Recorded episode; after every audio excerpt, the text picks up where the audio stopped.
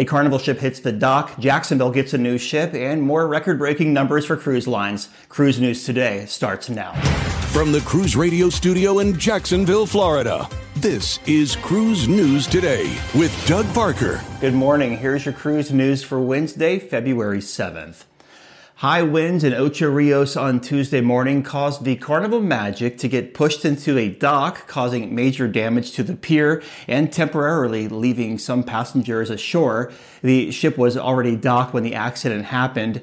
Captured by TikTok user Anita Trevino here, showing the pier giving way as the winds pushed Carnival Magic against the dock. Carnival told Cruise Radio in a statement, quote, Carnival Magic was involved in an incident while in Ocho Rios, Jamaica on Tuesday morning when strong winds and swells caused the pier fender to collapse under pressure and the ship made contact with the pier. The ship was alongside at 8:10 a.m.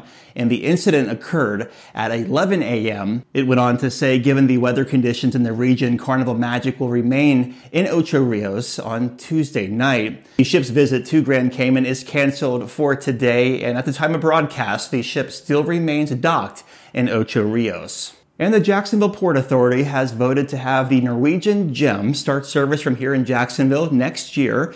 The Jewel class ship, built in 2007, will sail seasonally from November 2025 to April of 2026. This will happen through at least 2028 seasonally. Gem will offer four and five night cruises to the Bahamas from the First Coast, along with a handful of 11 and 12 night sailings. This move makes Gem the second cruise ship to be based here in Jacksonville, joining the Carnival Elation with a similar size and capacity. JAXPORT has been in the cruise industry for the past 21 years. And Princess Cruises has reported a record breaking surge in Alaska bookings for January, exceeding the previous January figures by over 20%. Princess will have over a half a dozen ships based in Alaska this season. And cruise line stocks were mixed on Tuesday. Carnival Corporation up 1%, 15.97. Royal Caribbean down a half percent, 120.57. And Norwegian up 1.8%, 17.44.